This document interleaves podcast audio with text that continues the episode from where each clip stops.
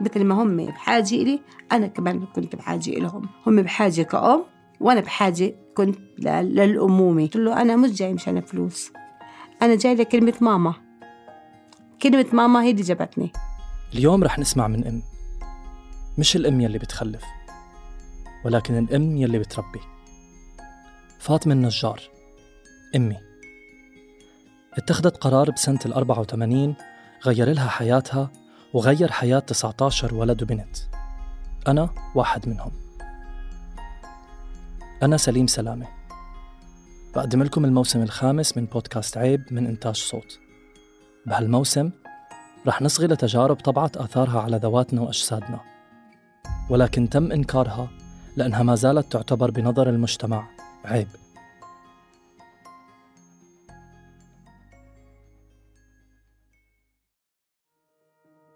بيوم عادي مثل كل هالأيام كانت فاطمة عم تقرأ الجريدة.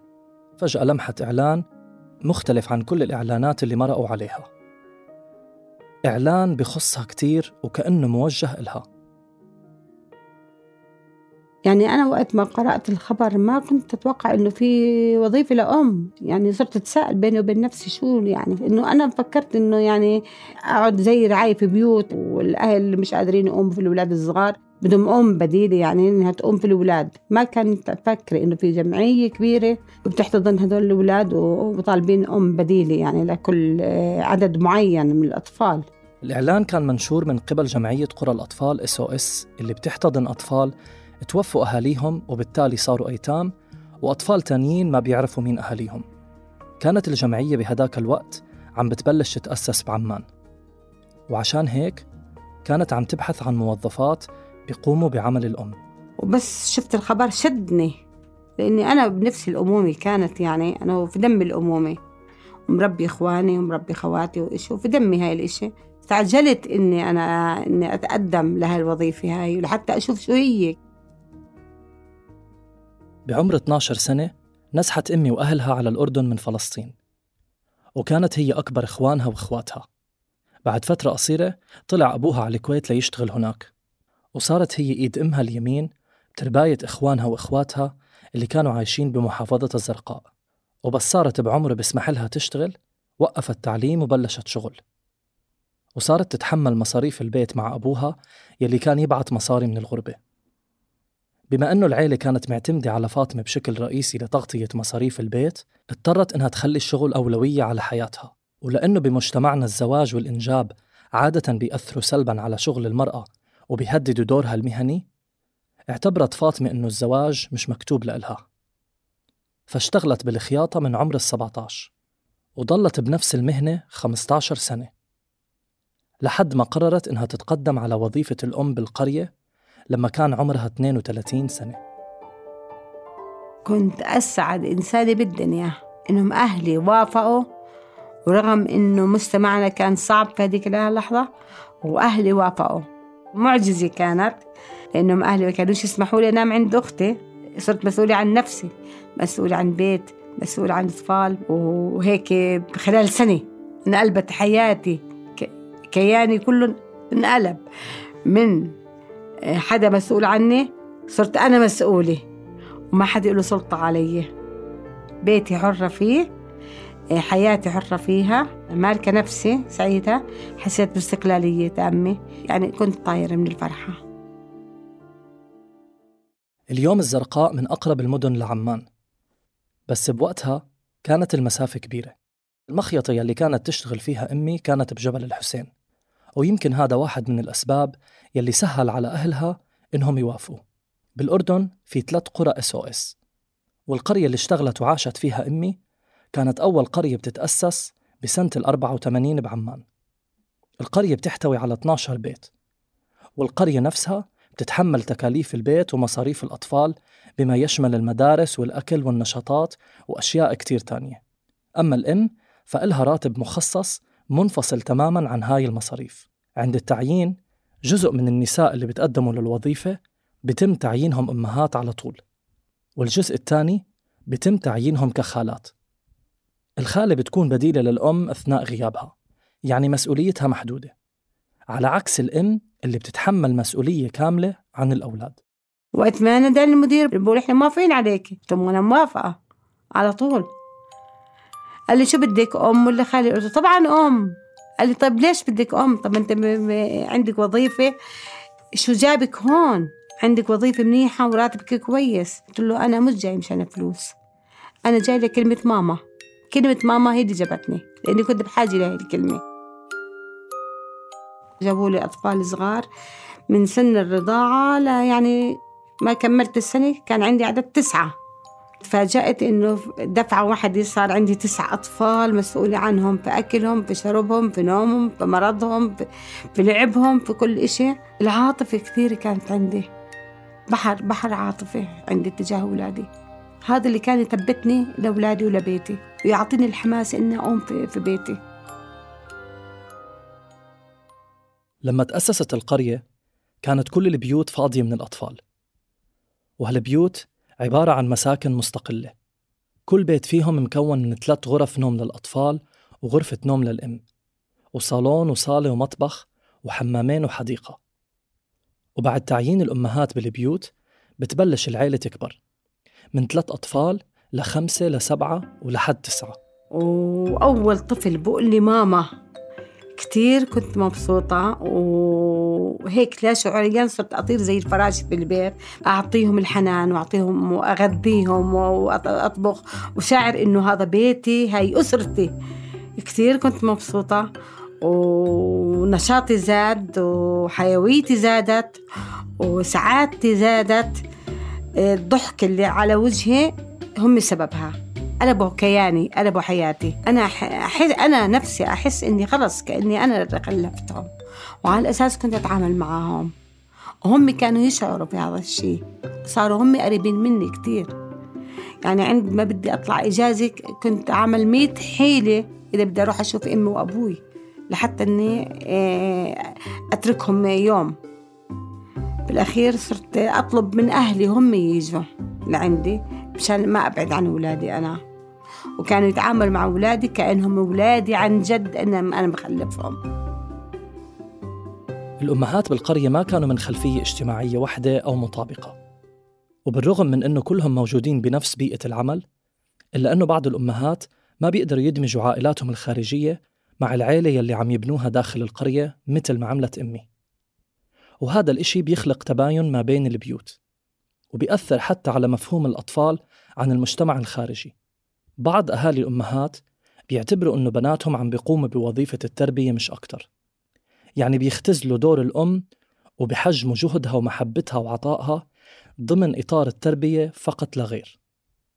واحد من الأسباب اللي ممكن تقود لهذا النوع من الاختزال هو فقدان شرعية الأم. يعني مزبوط الأم بالقرية هي اللي بتربي الأولاد وبترعاهم وبتحميهم ولكن قانونيا وشرعيا الأطفال غير منتسبين لإلها. ولأنه فاطمة مش أم شرعية والأطفال هم أطفال الدولة كانت تضطر أمي تستقبل زيارات الأمهات بالمجتمع الخارجي ما بيضطروا يتعاملوا معها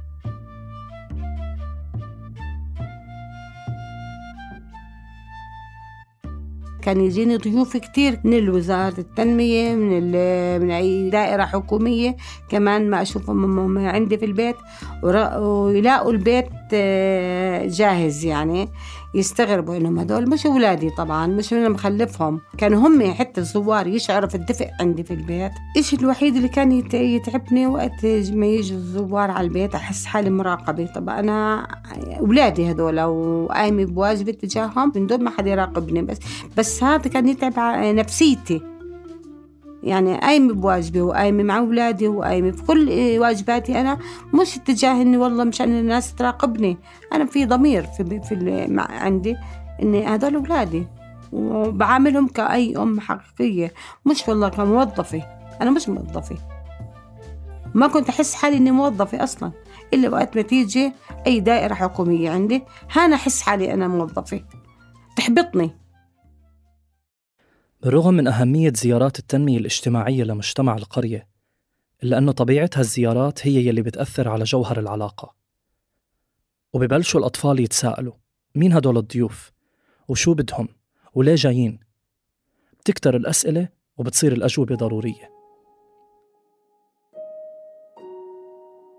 أما الاصطدام الحقيقي مع واقعنا ببلش لما يقرب وقت التخرج التخرج يعني انفصال الأطفال عن أمهاتهم بعمر ال 14 والتوجه للعيش بالمجتمع الخارجي ببيوت شباب وشابات. تخرج إخواننا الكبار هو يلي عرفنا أنه إحنا داخل جمعية وأنه إمنا هي مش إمنا اللي خلفتنا. بتذكر كتير منيح الفراغ اللي حسيت فيه لما أخواتي تنتين تخرجوا من البيت.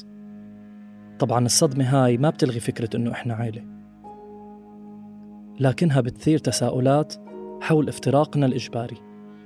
التخرج بصير لسببين رئيسيين. أول سبب إنه الأطفال لازم يبلشوا يعيشوا بالمجتمع الخارجي ويتم تهيئتهم فيه. وتاني سبب هو إنه شرعياً بتصير فكرة اندماج البنات والأولاد داخل البيت الواحد بعد سن البلوغ مستهجنة وبصير لابد من الفصل. سنة تخرج 14 ابني 14 بده يتخرج. هاي المرحلة كانت صعبة علي إنه ابني أنا يطلع بمرحلة هو بحاجة إلي. كانت صعبة على الطفل وصعبة علي أنا. طبعا هو بده يترك أمه بده يترك بيته. اللي حاس فيه بالأمان حاس فيه في الرعاية حاس إنه أمه اللي في البيت. بده يطلع بيت ما بيعرف فيه إشي.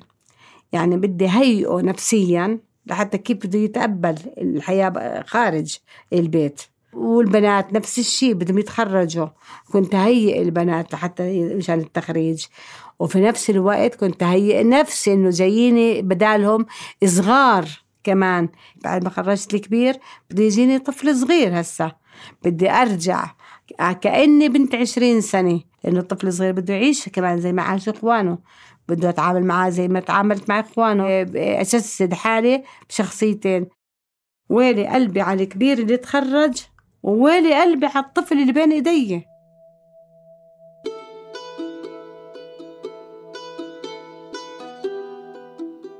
التخرج صعب كتير على الأم وعلى الأطفال اللي بيفقدوا فرد من عيلتهم فجأة وبعمر صغير لكن الأم ما إلها خيار إلا أنها تكمل وترجع توقف على رجليها وتستقبل أطفال جداد بالبيت وترجع تلحم العيلة وتشكلها عن جديد. ومع أنه هالشي بيصير بالتدريج إلا أنه بوقت معين بتوصل الأم لمرحلة بتكون استبدلت كل أطفالها القدام بأطفال جداد. بتذكر إنه آخر طفلة أجتني وأنا بعمر الخمسين سنة. عمرها سبع شهور. هانا ويلي إني أنا كبيرة منظري قدام المجتمع الخارجي بنت خمسين مخلفة ما بعرف شو طبيعة شغلي. ويلي البنت كمان يعني وبدي حاطة في بالي إنه بعد ال 55 سنة برضه بدي أتركها لأنه سن تقاعد بيجيني أنا وبدي أتركها بكون عمرها خمس سنين. كيف بدي أتركها؟ لمين بدي أتركها؟ حدا بيعتني فيها زيي؟ يا هل ترى؟ في هاي المرحلة كانت أمر في حالة صعبة جدا نفسيا وجسديا وكل الضغوطات هاي داخلية تكون عندي أنا. مع أنه فاطمة خلقت من العيلتين عيلة واحدة ومن الجيلين روح واحدة إلا أنه هي بنهاية المطاف بطبيعة الحال موظفة. ومثل ما إجا الوقت لأولادها أنهم يتخرجوا على عمر معين إجا الوقت إنها هي كمان تطلع من البيت بسبب سن التقاعد وعلى عمر الستين تركت القرية. اتقاعدت تركت بنتين.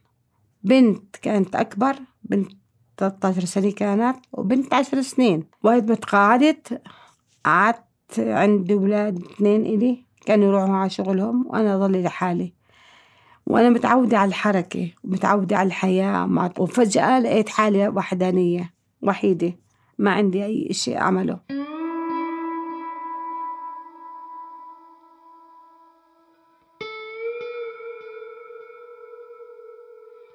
أمي استأجرت بيت بجبل عمان لما تقاعدت وعشنا فيه معاها أنا وأخوي. بقية إخواني وإخواتي اللي كانوا متخرجين كانوا مستقلين ببيوتهم قبل ما أمي تتقاعد ومنهم متزوجين ومستقلين بحياتهم. أول فترة التقاعد كانت صعبة على أمي كتير وكنت أشوف هذا الإشي بعيونها قدامي كل يوم. قعدت 30 سنة مع الأولاد الجمعية وبعدين بالأخير دفعة واحدة طلعت إني وحيدة. إيه، فيش حركة فيش ضجة. هدوء كله. حياة مملة صارت. بدل الحياة اللي كلها شغف وكلها حركة وكلها شيء صبحتني آه، هدوء تام هدوء قاتل بالنسبة لي. كانت مرحلة صعبة جدا علي على نفسيتي. بس الحمد لله بإرادة ربنا قدرت أتخطى هاي العقوبة اللي كانت تواجهني. وصرت أروح أزور بنتي اللي بالجمعية بناتي بنت منهم تخرجت كمان. رحت خرجتها أنا مشان أحسسها إني أنا بعدني بجنبها. قررت أمي إنها تستأجر بيت تاني بعمان بمنطقة أقرب على الجميع. فتحت لنا كلنا رغم استنكار الناس. محيطها والمجتمع ما كان عندهم فكرة عن طبيعة حياتها بالبداية لكنها فرضت طبيعة هالحياة على الجميع وافتخرت بالإشي يلي بنته بحياتها. أصغر أخت إلي كانت نقطة ضعفها لأنها كانت لساتها بالقرية لما أمي تقاعدت واضطرت تتركها مع أم تانية.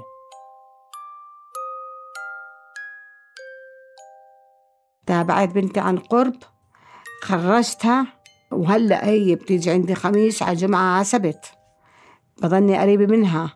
هلأ أنا بعد ما ما كبروا والبنت كبرت هلأ وتخرجت وإشي ومستأجر بيت كبير أنا. إيه خلص عندي برنامج حطيته عم مشان أولادي كمان كلهم يكونوا قريبين مني. حطيت برنامج إنه كل شهر أعمل آه، عزومة للأولاد كلهم لحتى برضو أخليهم هم من مع بعضهم. يحنوا آه، على بعض إنهم إخوة وأخوات هدول. المفروض يضلوا قراب من بعض.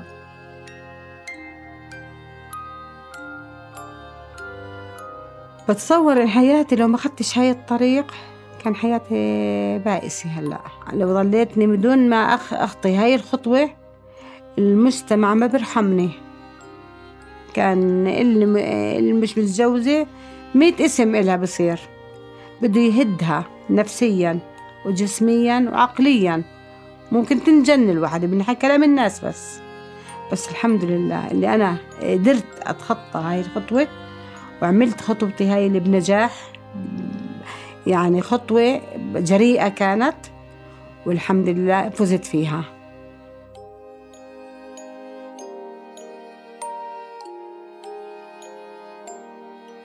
كنا معكم من الإعداد والتقديم سليم سلامة ومن الهندسة الصوتية ماهر ملاخ ومن التحرير تالا العيسى. شارك بإنتاج الموسم الخامس من بودكاست عيب كل من آية علي ومرام النبالي وجنى قزاز. بحلقتنا اليوم سمعنا من أم عاشت بالقرية.